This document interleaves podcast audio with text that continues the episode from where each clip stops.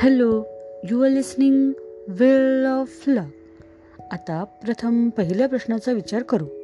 मी अमेरिकेस का जाते? ह्याला उत्तर हेच की मी वैद्यक शिकण्यास जाते.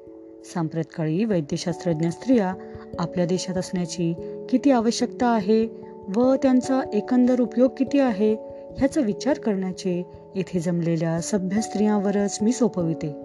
आपल्या इकडे आजपर्यंत कलाकौशल्य शास्त्रे स्त्री शिक्षण इत्यादी विषयांचे पुनरुज्जीवन करण्याकरता ज्या मंडळ्या स्थापन झाल्या आहेत त्यापैकी एकीनेही आपल्यापैकी एखादी स्त्री अमेरिकेसारख्या विद्या आचार संपन्न राष्ट्रात पाठवून तिचकडून विद्या अभ्यास करून पुढे तिच्याद्वारे त्या शास्त्राचे शिक्षण इकडे सुरू करण्याचा प्रयत्न केला आहे असे दिसत नाही. व ह्या गोष्टीचा मी जेव्हा जेव्हा विचार करते तेव्हा तेव्हा मला अतिशय आश्चर्य वाटल्या वाचून राहत नाही. पृथ्वीच्या पाठीवर.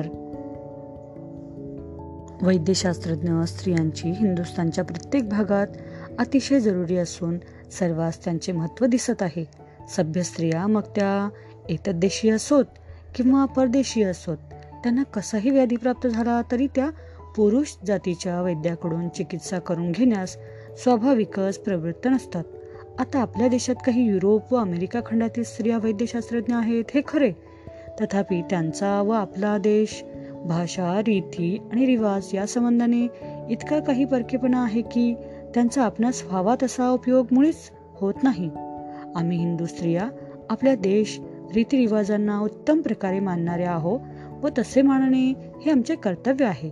ह्यामुळे सर्व प्रकारे परक्या स्त्रियाकडून उपचार करून घेणे हे आम्हास प्रशस्त वाटत नाही. ह्यामुळे त्या स्त्रिया ह्या देशात असून नसून सारख्याच आहेत.